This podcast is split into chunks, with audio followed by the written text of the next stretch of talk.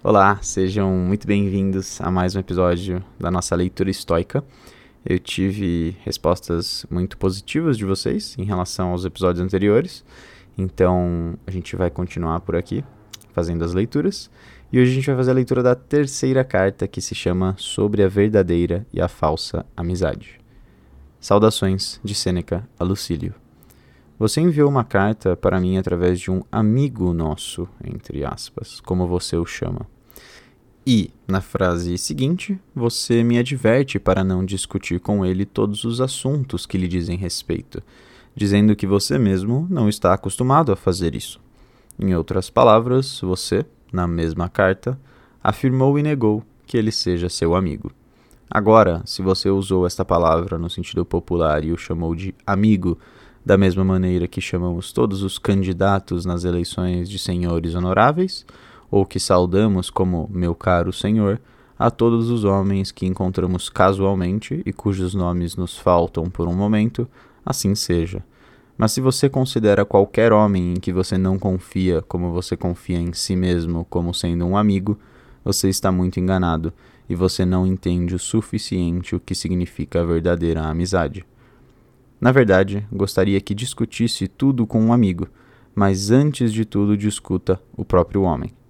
Quando a amizade é estabelecida, você deve confiar. Antes que a amizade seja formada, você deve julgar. Essas pessoas, de fato, invertem essa ordem e confundem seus deveres, pois, violando as regras de Teofrasto, julgam um homem depois de terem feito dele seu amigo em vez de torná-lo seu amigo depois de o julgarem. Pondere por muito tempo se você deve admitir uma pessoa ao seu círculo de amizade, mas quando você decide admiti-la, acolha com todo o seu coração e alma. Fale tão abertamente com ela quanto com você mesmo. Quanto a você mesmo, embora você deva viver de tal maneira que confie a si mesmo todos os assuntos, uma vez que certas questões convencionalmente são mantidas secretas, você deve compartilhar com um amigo pelo menos todas as suas preocupações e reflexões. Considere-o como leal e você o fará leal. Alguns, por exemplo, temendo ser enganados, ensinaram os homens a enganar.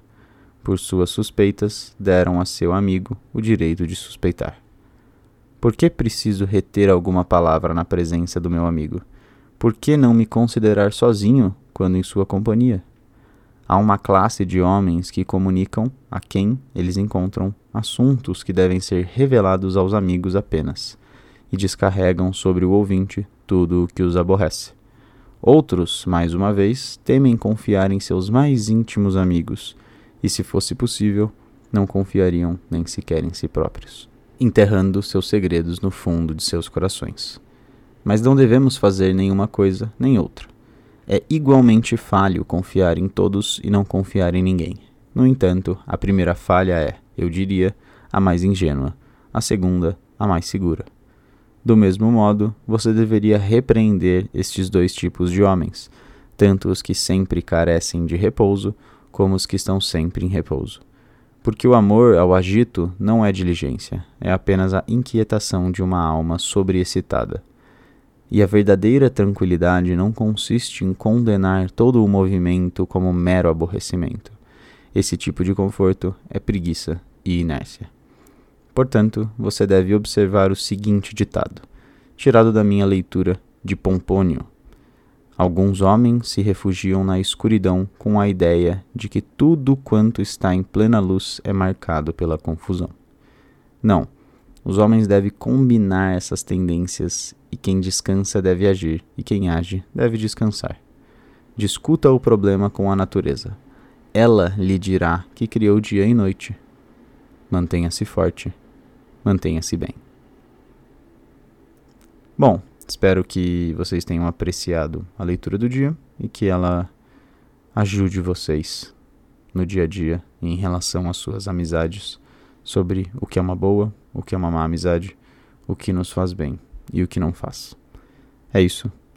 Vejo vocês na semana que vem. Um abraço.